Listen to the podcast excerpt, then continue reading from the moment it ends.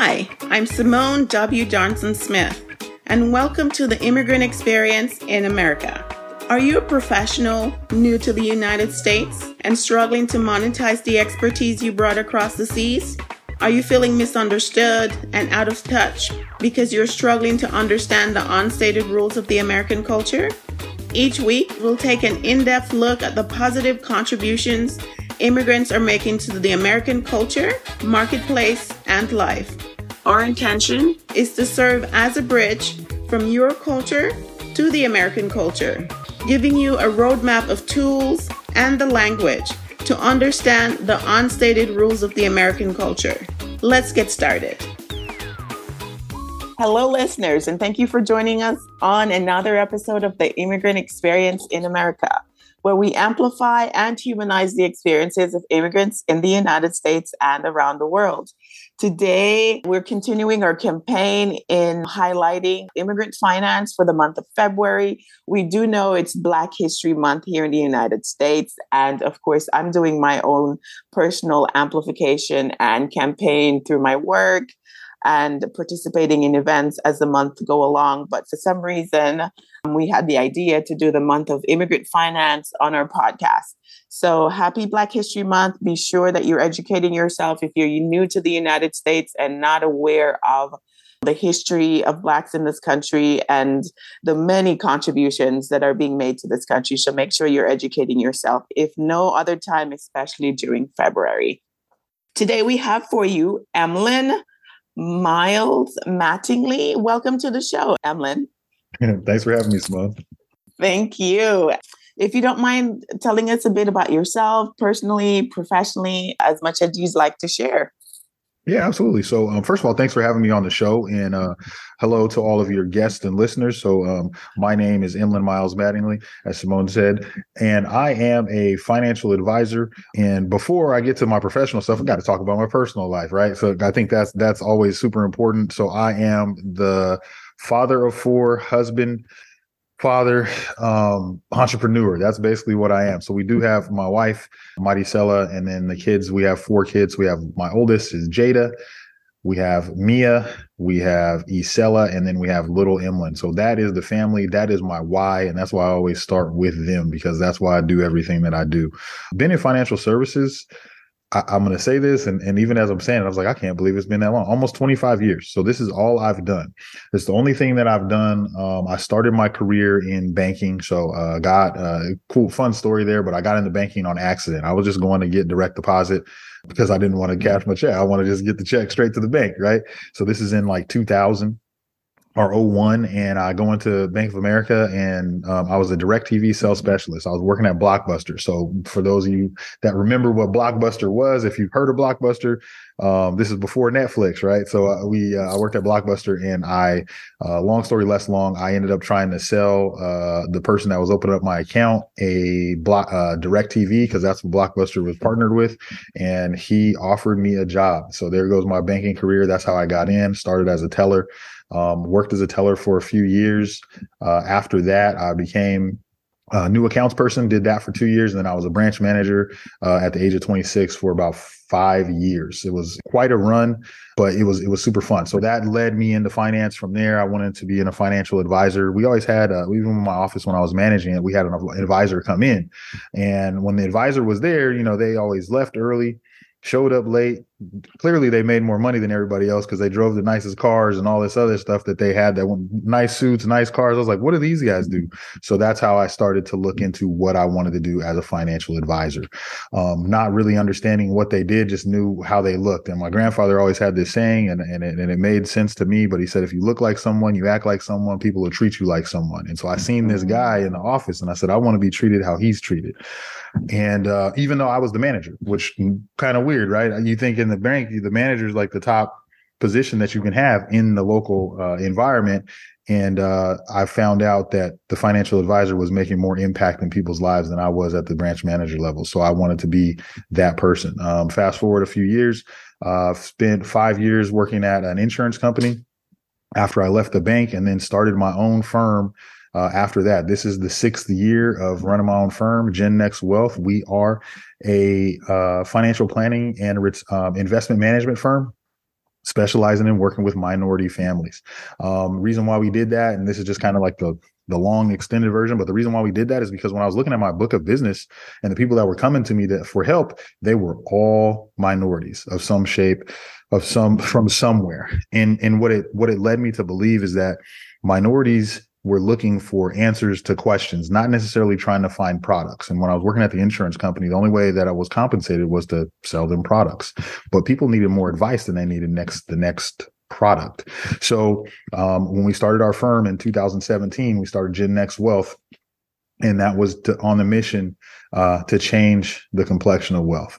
And and we'll talk a little bit more about that later. But that's kind of my my story mm-hmm. and, and how I got to where we are now. So six years into my firm, and uh, I, I haven't talked about some of the other stuff that we do, but we'll we'll we'll, we'll get into that as we go. Yes, interestingly, I actually got hired as a teller from Kmart. There My very go. first job, right after high school, I was at Kmart working in layaway, and the the hiring person came in and just chatted me up, and then offered me a job, and there I went. Mm-hmm. and I started off, and I was a teller all through undergrad, and then I went into like State Street Bank uh, right out of undergrad, and then transitioned into government after that. Mm-hmm. But that was my story too. I, I, so mm-hmm. I guess they do go around and look for people, you know, and uh, that's an easy hiring somebody away if they show obvious skills that they're looking for.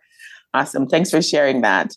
Mm-hmm. In our pre-talk, you shared that you did some international travel, and uh, you know mm-hmm. uh, you're not necessarily an immigrant yourself, but you, mm-hmm. I think you're married to one, and you guys do a mm-hmm. lot of international travel. Can you talk a mm-hmm. little bit about that, and maybe how you guys met, where you've traveled, how your children are managing this dynamic of being like part American and part also connected to your wife's heritage? Absolutely, absolutely. I think that's a great question. So, um, international travel. So, my wife and I will we'll start with how we met. We actually met at the bank. So, met at the bank. Um, I believe she was a teller, and I was going through the management training program. I happened to do a rotation at her branch. Well, we didn't start dating till years later, but that's when we met, like in like in 07. and then about five years later, we we started dating. I want to say about 2012. Yeah, that about right. About 2012, we started dating, and so through that my wife is actually from mexico. So she's she immigrated here when she was very very small uh very young her and her whole family. So it was her and her two sisters with her mom and grandmother that came uh that came here from mexico. Uh, and then from there it, it really just kind of when we when we thought about international travel i want to talk about this just just we traveled to hawaii. That was our first one. Obviously that's not international right? But that was our first time that we had traveled somewhere and had like a, a, you know not not a not a family visit vacation. Like where we actually went and stayed at a hotel stayed somewhere stayed there the whole time had you know like a real vacation. So that was the first time we did it. And at that point in time we said you know what? We want to travel more. This is something that we want to do. And so through our travels we've been able to go to we've been to uh, london We've been to Paris, we've been to Italy, we've been to Jamaica, we've been to Mexico several times. Um, my wife actually has been to Peru and climbed Machu Picchu, and she'll never let me live it down that she's done that, and I haven't. But what this travel experience has done for us is given us a better worldview and given us more perspective on how things work around the world and and, and i think also uh, helps us with our helps me with my clients when I'm working with them and they have international families. You know, when they have to go back or when they have to send money back or understanding the dynamics of that part of culture as it pertains to immigrants and their families because i think that had we not done the, the international travel and kind of seen how things were and, and i mean those some of those countries I don't have a lot of clients from some of those countries, but I do have clients from other countries. And and when I'm when I'm sitting there and I'm I'm trying to develop what our world of view is and how it pertains to finance. It makes it so much easier for us to understand having traveled abroad and seeing how things are worked different in different countries. Like I think here in the United States, my my grand like one thing that I always say is is uh, they have trained us here to live to work. And I notice in a lot of other countries, they work to live. And that's a big mm-hmm. difference, you know, and, and you don't, you know, you think about places like Spain where they have siestas and you think about, um, I remember the time that we spent in Jamaica, it was just so different. Right. And, and it, it really gave us perspective about what we wanted to do with life and and it really trickled down into our finances and we said do we want to live to work or we want to work to live you know and and making adjustments in our personal life so that we didn't have to work so much so that we could enjoy uh, traveling and experiencing life because you know we're only here for a short time and, and I don't want to work myself to death. So that's a little bit about our international travel experience. Hopefully, that, hopefully that touched on, on on what you were looking for there.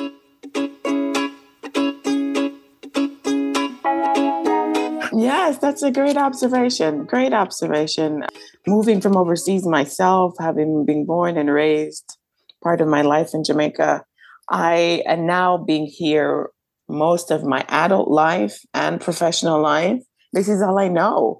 Mm-hmm. I have become quite American in the grind and working and constantly going, juggling so many things.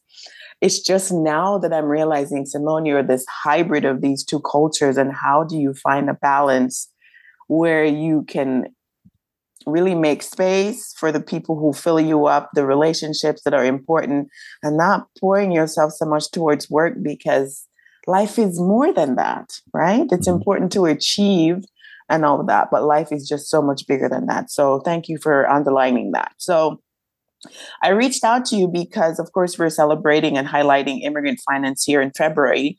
And so I wanted to talk about financial wellness and the current landscape of the US and, and where finances lie between the different ethnic groups and so forth. I saw something yesterday I've heard some people speaking last year through a class that I took. Some of the statistics are sad, but I'll let you get to why you have this desire to change the complexion of wealth.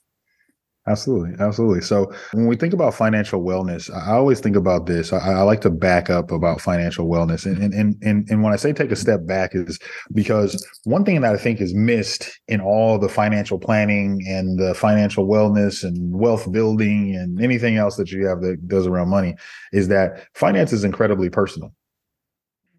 And I'll say it again. I, I stopped there for a reason. Like finance is personal. So when you think about your own personal financial wellness, it has to be what's personally working well for you or what will work well for you. It can't be some like thing that, oh, well, statistically says that at this age, you need to put this much money away, or we're not looking for algorithms and stuff. We're looking for real people and how to help them uh, change their finances so that they can have you know, a more well-rounded. Oh, uh, I'll say this: not even well-rounded, a better relationship with money. Like that's really what it base that what it boils down to is having that relationship with money. And so when we think about the current landscape of the United States, uh, as, as we're talking about this specifically, because I want to talk about why I why I wanted to change the complexion of wealth. So for a long time. Um, for every and let's just talk about wealth in the United States and how it's skewed away from minorities and specific group in this one we're going to talk about uh, black Americans so when we're looking at this and we're talking about wealth, we're not talking dollars and cents, we're talking wealth.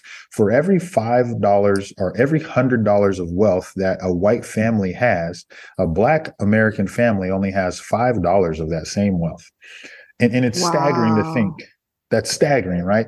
For every $100 they have, we have 5. And and I stopped there and I and I thought like and I, I hear these numbers and I'm thinking to myself like how do we change that? Because wealth that means that wealth is overwhelmingly white. And, and so when I was thinking about changing the complexion of wealth, it was like wealth needs to have a tan. And how do we do that? We have to be able to help our own, you know, go back and, and help your own. And, and what I found in in the work that I'm doing through, you know, some of the podcast stuff that we have, we have the Minority Money podcast, which is changing the complexion of wealth is the tagline. And what I'm finding a lot is that minorities and, and black specific have not been, it's not that we aren't making enough money right? Because because my target market for my clients is first generation six figure income earners right? So that that's who i work with. So I, for me to be able to build a business with six first generation six figure income earners means that there's a lot of them out there. So it's not that we're not making money it's that we are missing the wealth building principles.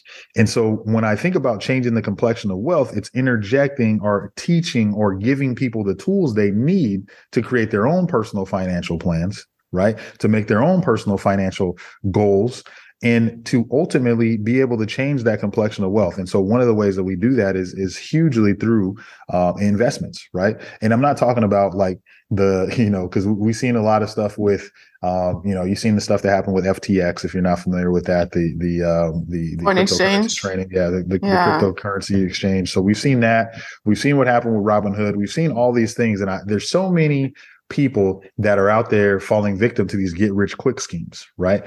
And and so what i say as we're gonna if we're trying to change the complexion of wealth we have to subscribe to a get rich slow plan. What do i mean?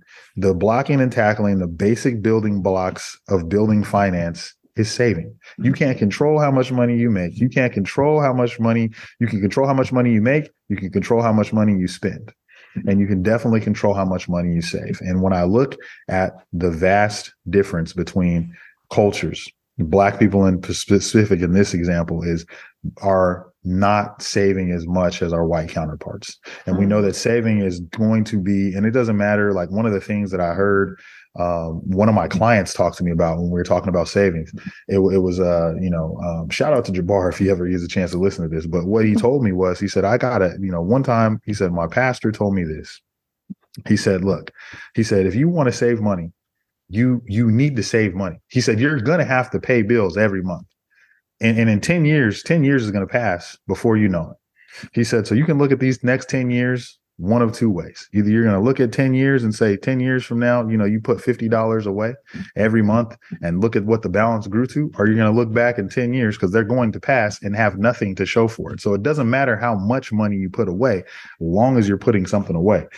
Another example I have is so um, you know, I don't know if there's any if you if you're a Beyonce fan or not, but Beyonce has her new world tour mm-hmm. coming up, new new concert coming up, right? And I seen this the other day, and so this this it was on it was on social media. I think I was seeing it on Instagram. It was some lady who posted this. She said, "In 2018, when I went to my Beyonce concert, I knew that I was going to want to go back." When she made her next tour. So, what I did after that in 2018, I started putting $50 away every month waiting to get those tickets.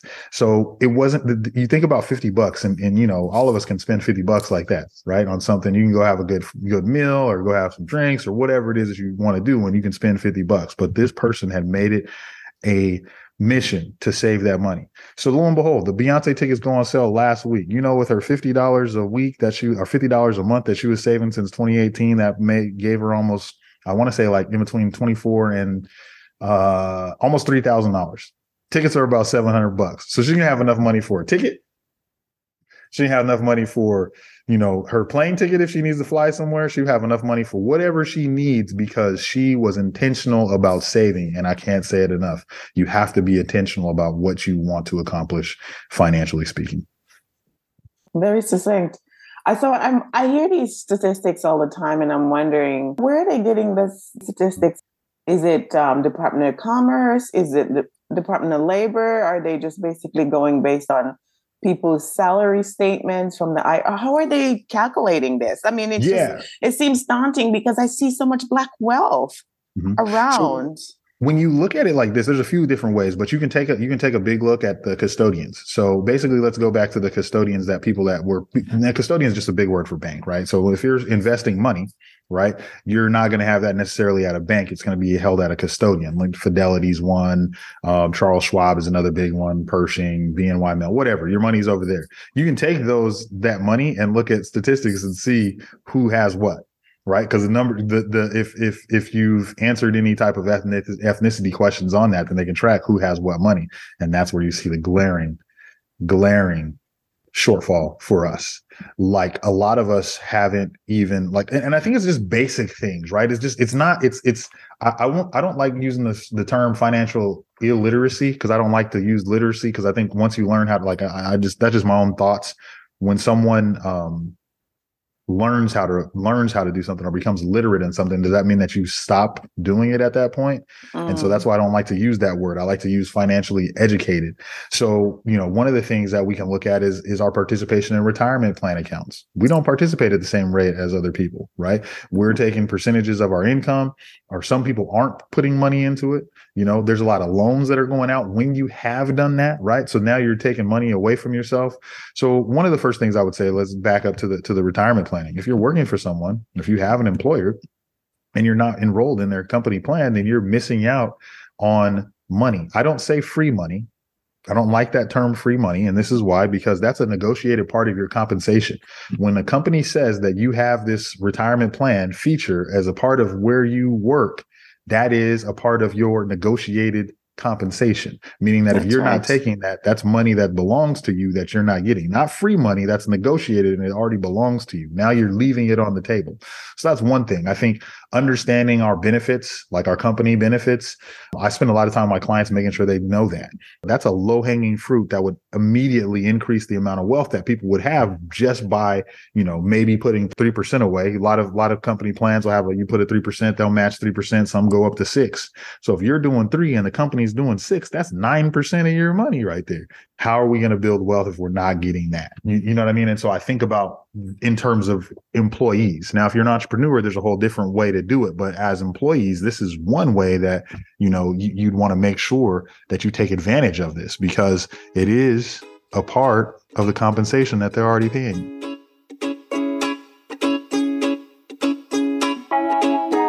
I specifically, as it concerns immigrant communities, like what have you noticed? Like the behaviors, the mentality towards money, what are you seeing with the folks that you're meeting with, and, and particularly because your wife is is an immigrant American? Yeah.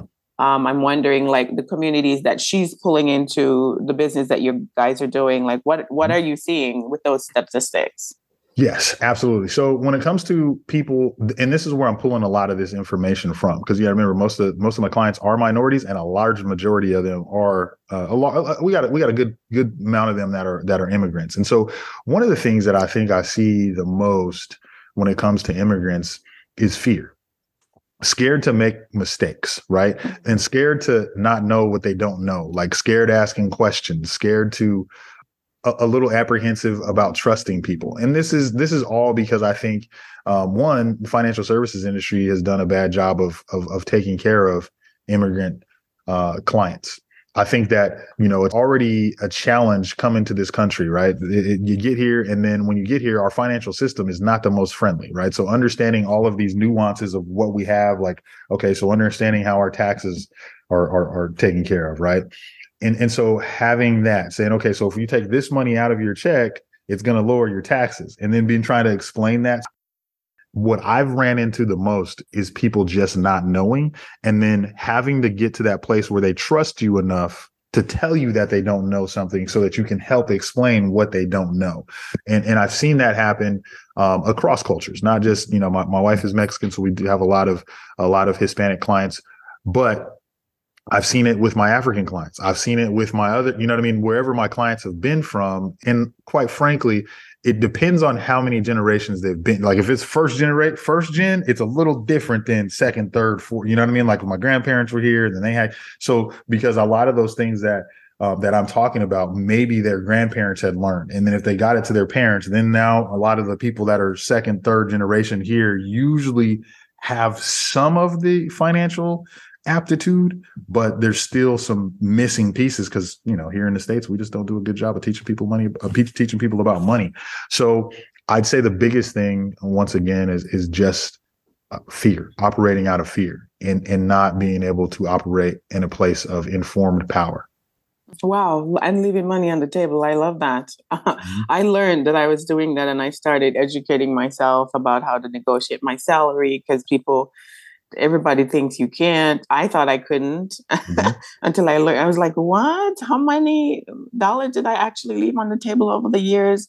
Plus, mm-hmm. I'm an immigrant, a black female, and we don't get how many cents on the dollar do we get paid compared to other groups? So you have to wonder, like, how much money have I left on the table versus when you're bringing a dollar, by the time it hits your account, inflation takes effects and it's probably worth less than a dollar.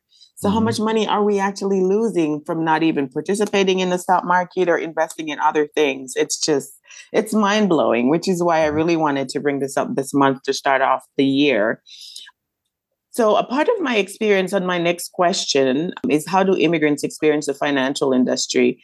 The mm-hmm. reason why I started educating myself here in the last two years is because my husband and I worked really hard to pay off some student loans that I had and mm-hmm. some other debts that we had through the Dave Ramsey program.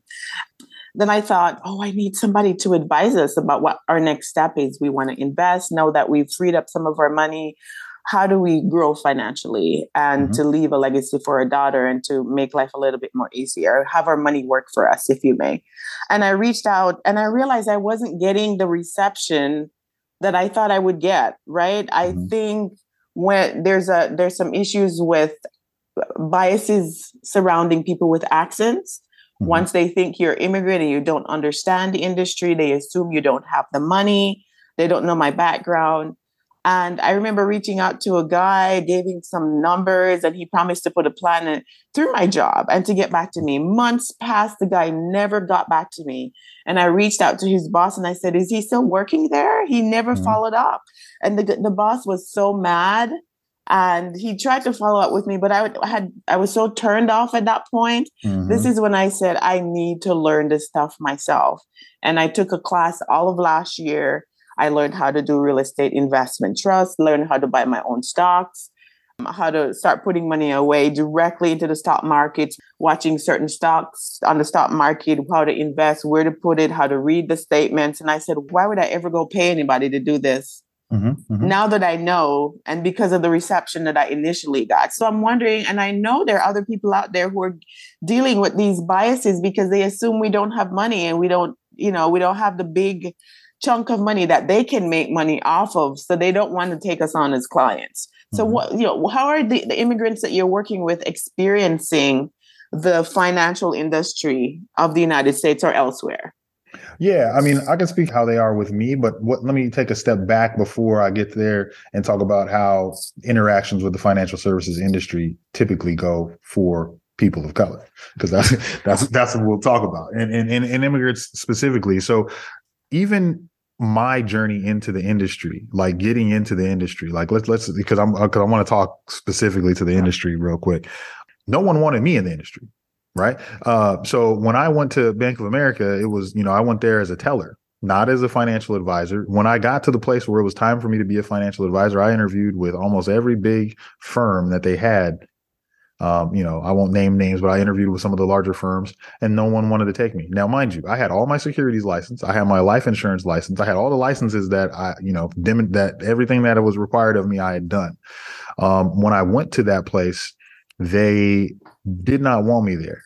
no one would take me in. So if that's the experience that I'm having, as someone that's trying to be a you know be a professional in this industry and they don't want me in it I can only imagine what it feels like for a client when they try to put minimums in, when they try to do, you know, you can only invest with us if you have this X amount of dollars. Well, that's a straight way to say I don't want to work with people that are building wealth. I only want to work with people that have wealth. Notice I didn't say that people that don't have anything. I said people that are building wealth. And and, and a lot of advisors will not work with people that are building wealth. And the difference is now that there's more people like me getting into the industry, right? There's more people of color, there's more men of color, there's more women in the industry mm-hmm. now, or they're coming into the industry. Things will change for the experience in the financial services industry for immigrants because there will be more immigrants being able to help them. One of the things that we've done to help this is we're talking about changing the complexion of wealth is we've started an organization called the Onyx Advisor Network. So what is the Onyx Advisor Network? It is a resource platform for um, underrepresented financial advisors to go and help them scale uh, start, scale, and sustain their practices. What does this do for the the the immigrant experience? Is it gives more people with diverse backgrounds an opportunity to run financial planning practices to help the people that they want to help. We have a, I have one of my, uh, one of my good friends, Anna and Jai Kote. She works with first generation immigrants. That's her market. Um, and I think about people that have created businesses to serve the markets that they care about. And the more people that we can get into this industry to serve the people that need the help the most, the experience will continue to change, right? So we need to have more of us and this is you know this is underrepresented people in the industry to make the experience better for people like us.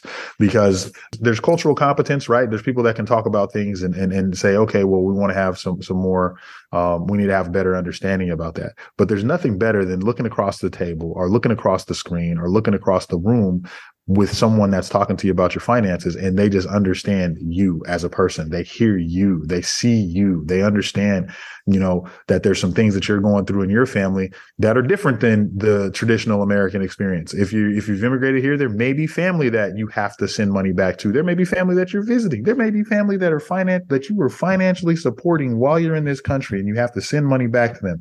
And me telling you that that's going to be detrimental to your financial plan because you're not able to put 15% of your income back to to save for retirement ain't the answer that you want to hear you want to know that I can take care of my family, I can still live this American life, and I'm gonna be all right. And and and you should be able to be all right. You should be able to have someone that's going to be able to meet you where you are and talk to you about what you need in your family because these are your personal financial questions and personal financial mission that you're on. So I think that the biggest thing is um, the experience right now isn't great.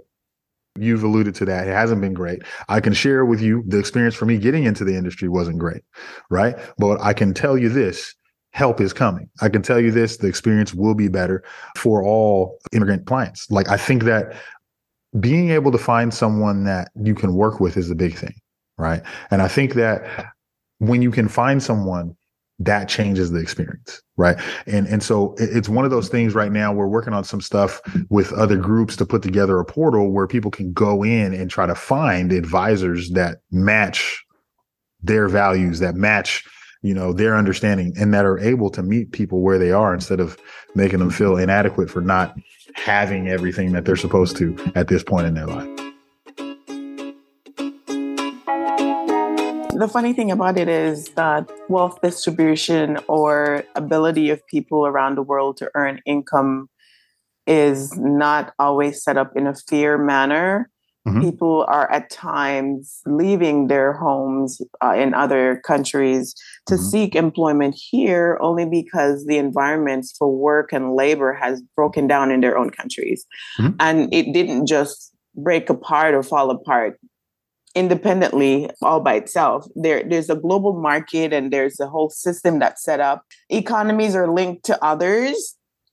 And so if you want to talk economics and how it impacts, like for example, Mexico through the NAFTA and them losing their whole the, mm-hmm. the corn industry, right? Mm-hmm. And nobody's even talking about the fact that now these people who used to depend on agriculture can no longer do that because part of it is that Mexico is importing corn and they used to be like a big provider of corn. Mm-hmm. The milk in- industry, dairy industry in Jamaica fell apart. There's a whole documentary out there about how they mm-hmm. they just kind of lost that market because it's a small island. They can't compete on the global scale.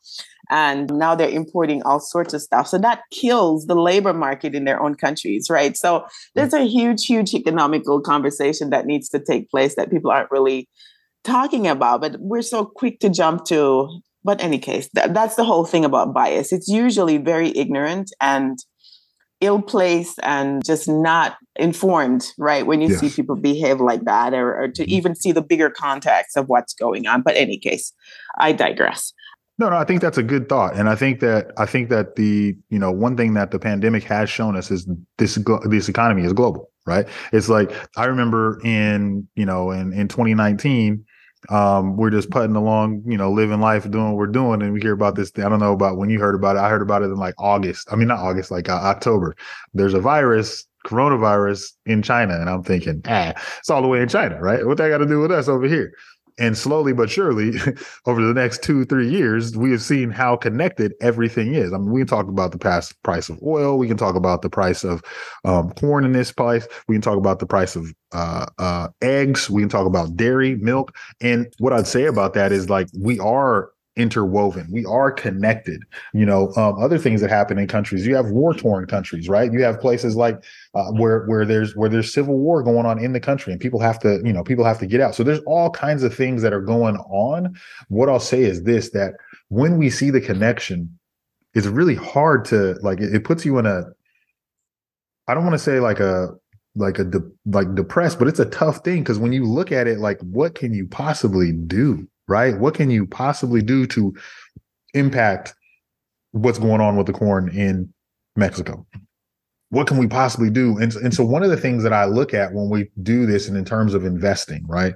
So there's this thing called ESG investing. And, and I'm bringing this up because I think that when we talk about the global economy and how, um, how everything's connected, uh, ESG is going to stand for environmental, governance, and social. So there's those are the three things that they focus on when they do the investing. So let's take this case in point. Let's say that there is some country. We'll just use a this is just an example. This is not I'm not saying that Marriott is doing this. I'm just using this as an example because Marriott's a big name. But let's just say Marriott was um, you know, getting some of the stuff that some of the some of the supplies they need to build their hotels from a country where they practice child labor laws they didn't practice child labor laws and they had you know sweatshops and whatnot.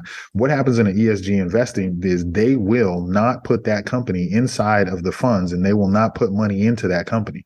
Now understand this. When you invest on things that you value you need to make sure that the things you value aren't um, the things that you invest in aren't harming things that you value case in point with some of the things that are going on globally right? So the other thing is one of the things that they will not do and this one in particular one there's a fund called the the freedom 100 fund and it's only works with countries that have free governments. So they don't do any investing in china they won't do any investing in russia which makes sense. They won't do any investing in um, other countries that have those types of governments that are not for the people. So there's a lot of ways that you can align your values with your investment strategy support those things that you want to support because it can seem like it's overwhelming right? Like how can i help what's going on over there? Well how i help is by not investing in companies that are detracting from things that i like.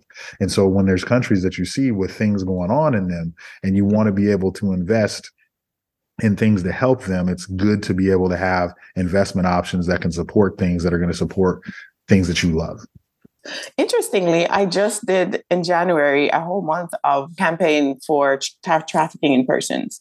Mm. And my mm. very last interview, you should check it out, is with UN Observer, right? Uh, she spoke about ESG, as you mentioned that, and and how we should we should know that every dollar that we have, it's you know, economics is very powerful, and where you put your dollar, we don't talk about it enough, but it's very powerful if you you know watch where your money is going and making sure that you're putting it in places that support you support the uh, the things that you value the people that you value and so forth. We can't just go around every day just blindly doing this right? It, it takes a little bit more responsibility of course. It can be stressful at times going that deep to really follow the money but you know if you can we ask you to do so.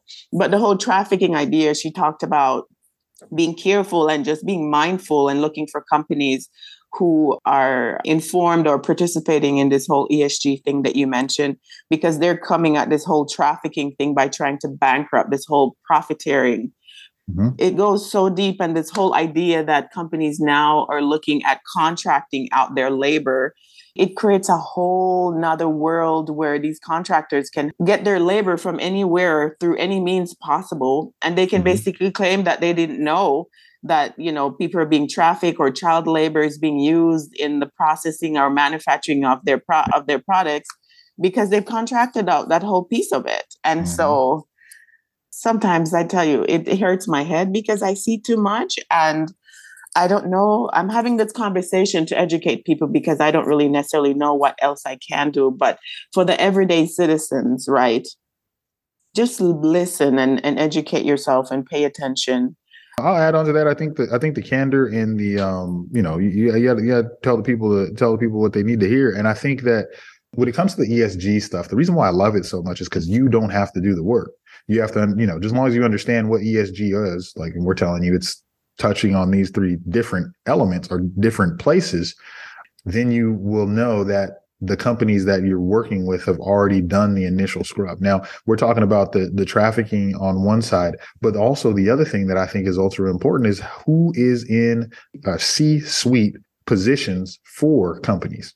Who is sitting on the board for companies? Do they have a diverse board? Do they have enough women on the board? Do they have people of color on the board? Do they have uh, even even um, sexual orientation diversity on the board? Like, are they is everything being represented on this board for this company. And if they're not, then the scrub will be done and it'll say this is not a company that we want to take on because if the company is not a company that doesn't have like a diversity initiative at this point doesn't have a growth initiative because we know that by 2043, the majority, with the new majority, will be here. We won't call them minorities, and we will no longer be minorities in the next 20 years. We will be the new majority. And so, what that says is when we're looking at these ESG things, those are forward looking companies that are going to change the way that things are going. Right. And so, if we can bankrupt a company, we can starve off the, the cash that's coming to a company for illegal activities then we're going to be able to help. And I think having more women in positions of power is going to also detract from things that are negative going on at the business. And the reason being is because they're going to have a different worldview. They're going to have a more a different set. It's not going to be the same thing that you've always seen. And that, that's what excites me about this. This because I think that sometimes we can get caught up in, and I'm not saying you're doing this, but I'm just saying sometimes it's easy to get caught up and get overwhelmed in what all the bad stuff that's going on.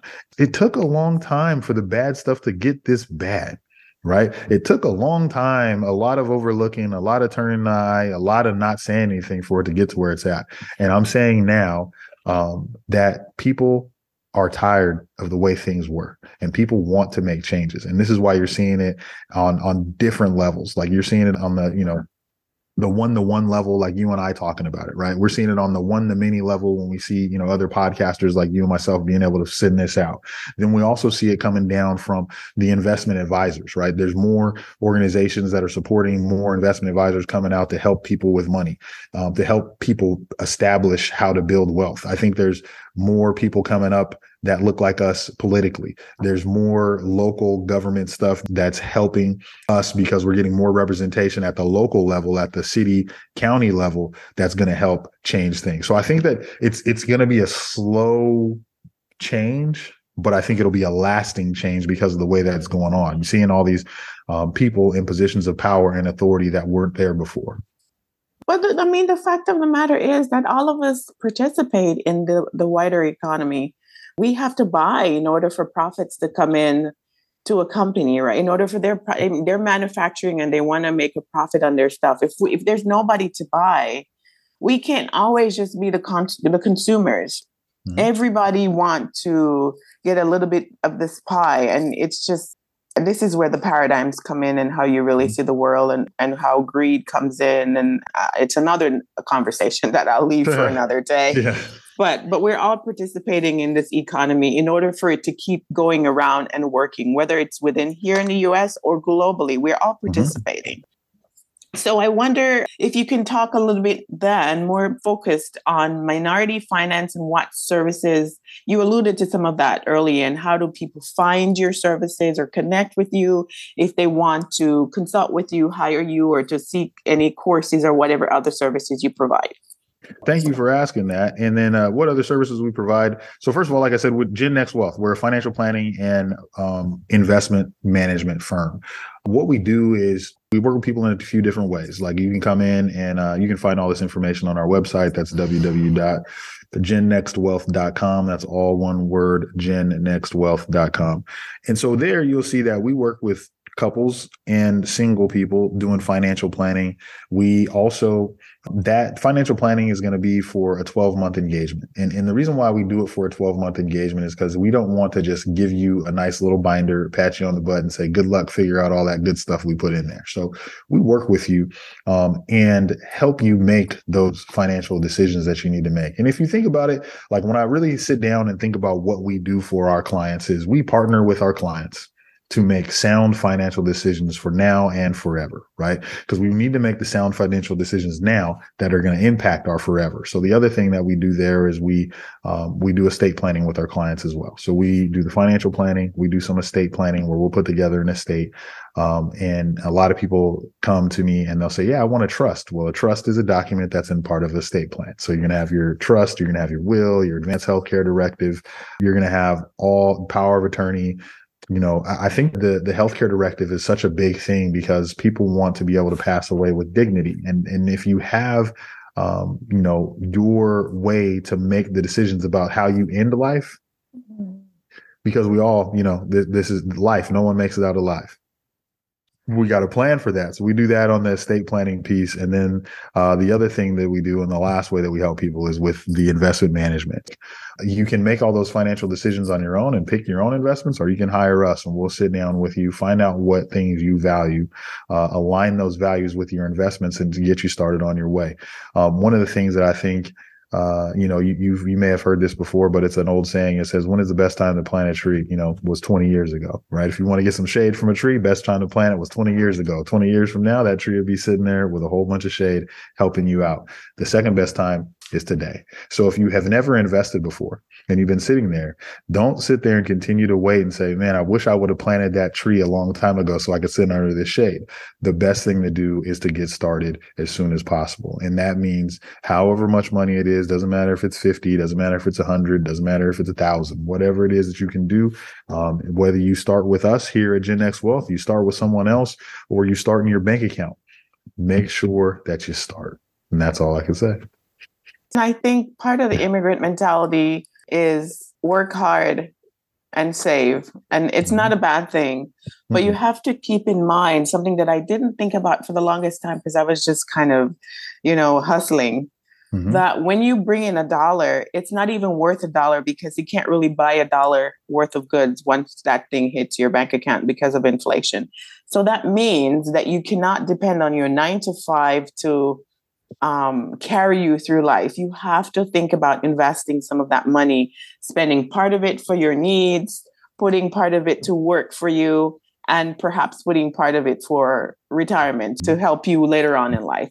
So this is why what Emlen does is so important. I mean, you have to be smarter about how you manage your money so that a few te- years down the road you have something that has worked for you and have a little bit more and you're not losing by just keeping your money just sitting in a bank account and it's earning 0.0001%, percent mm-hmm. if that. I really just wanted to share some folks for you to tap into to get some guidance. And you know, you can educate yourself. There's tons of stuff online. If you can't afford to pay somebody for this type of service, there's lots of products on YouTube or wherever. Just try mm-hmm. to educate yourself and see what you can do in just making your money work a bit harder for you. That's what people with wealth do. They don't just sit and keep it hidden under the mattress. They make it work for them so that, you know, the next generation will have some. They make mm-hmm. their money work for them. So we're encouraging you to do that. I got one thing I wanted to share that I hadn't shared yet. So there's this book that I read. It's called How I Invest My Money.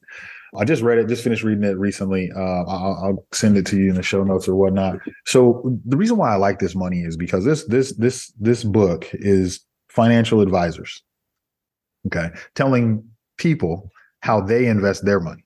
And, and and I think it's really powerful for you to get an inside look into what they're doing. Now, some of these people run billion dollar RIAs. That's you know, anytime you say billion dollars, it's pretty big, right? So it's a they're big companies. These are the CEOs of the companies. These are advisors that work for the companies. They're just people that are in the financial services industry. There's some um, great stories in there.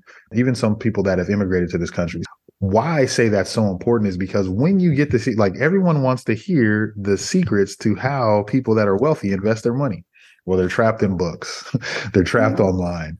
It's all there. So when you have an opportunity, you might sit there and say, you know what? I don't have the money to pay someone to help me right now. I don't have the money to get where I want to be.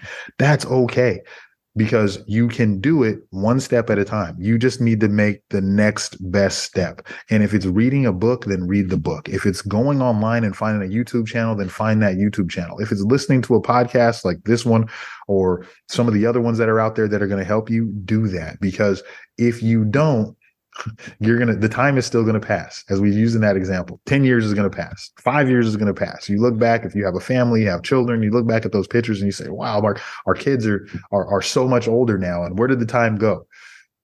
You can do that of one of two ways. You can look back and say where did the time go? I didn't get anything done or where did the time go? I only had $50 a month and that $50 turned to $600 a year and every year that 600 turned 1200 1800 2400 3000 right and you keep adding that money up and i promise you this i've never had a client tell me this in my entire career 25 years in finance Emlen, you made me save too much money. I can't believe that. I can't believe you made me save all this money. I've never had anyone tell me that. I've never had anyone be upset about the money that they save. And yes, you were right. You do have to work hard. Yes, you do have to save, but there is some other stuff that you have to do. That's just the beginning. Don't stop there. Keep learning. Be uh, committed to educating yourself on your personal finances as much as you can. Yes, absolutely. Wholeheartedly um, agree with what you're saying. And then for those people who might not even be, be, if you may have a family or you have other obligations, as you mentioned, people who have to support families overseas, the library is there. Make yourself available, right? We have time, right? So be wise with how you use your time. Like there's so many distractions these days. Mm-hmm. Just be, you know, if you don't have the money to buy a book, that Emlen mentioned. Go to the library. It might be there available. It's mm-hmm. free of cost for you to just check it out in your county or mm-hmm. spend an hour or two, maybe once a week, just going through that book and educating yourself with stuff that's available. A lot of the books that you might have to buy online are available at the library. So mm-hmm. there's things that are available to you. Don't just sit and feel helpless or be afraid to ask for help. Seek it out. You have to take action yeah, this is a country where you have to get up and take action. You can't just sit and wait for things to fall out of the sky or for somebody to hand it to you. You have to seek things out, right? Mm-hmm. Knock and you will find, as you know, for those who are of the Christian faith or biblical, follow the Bible, knock and you will find, right? Or seek. You have not because you ask not. So you have to seek after information and then ask questions of the people who you see are doing what are be are at the place where you want to be. Ask them what are they doing? People are probably willing to share what it is that they're doing. And so um, we're gonna thank mr emlen for his time today. It's been uh, awesome Thank you for your authenticity and frankness. We'll get your details, put them in the show notes for people who are interested in working with you, checking out your podcast as well, and all the, your other businesses that you have going to support minorities as it concerns finance. Awesome. Thank you. Thank you for having me. And uh, hope, hope everybody got something good from this. And uh, thanks for having me. Tune in next week for another episode of the Immigrant Experience in America. As this is a new podcast, we welcome any and all support. If you have not done so already, subscribe on the Apple Podcast app, Google Podcast app, Spotify, Stitcher, or wherever you listen. You can also support us by completing a five star rating and review and sharing our podcast with your friends, family, and circle of influence.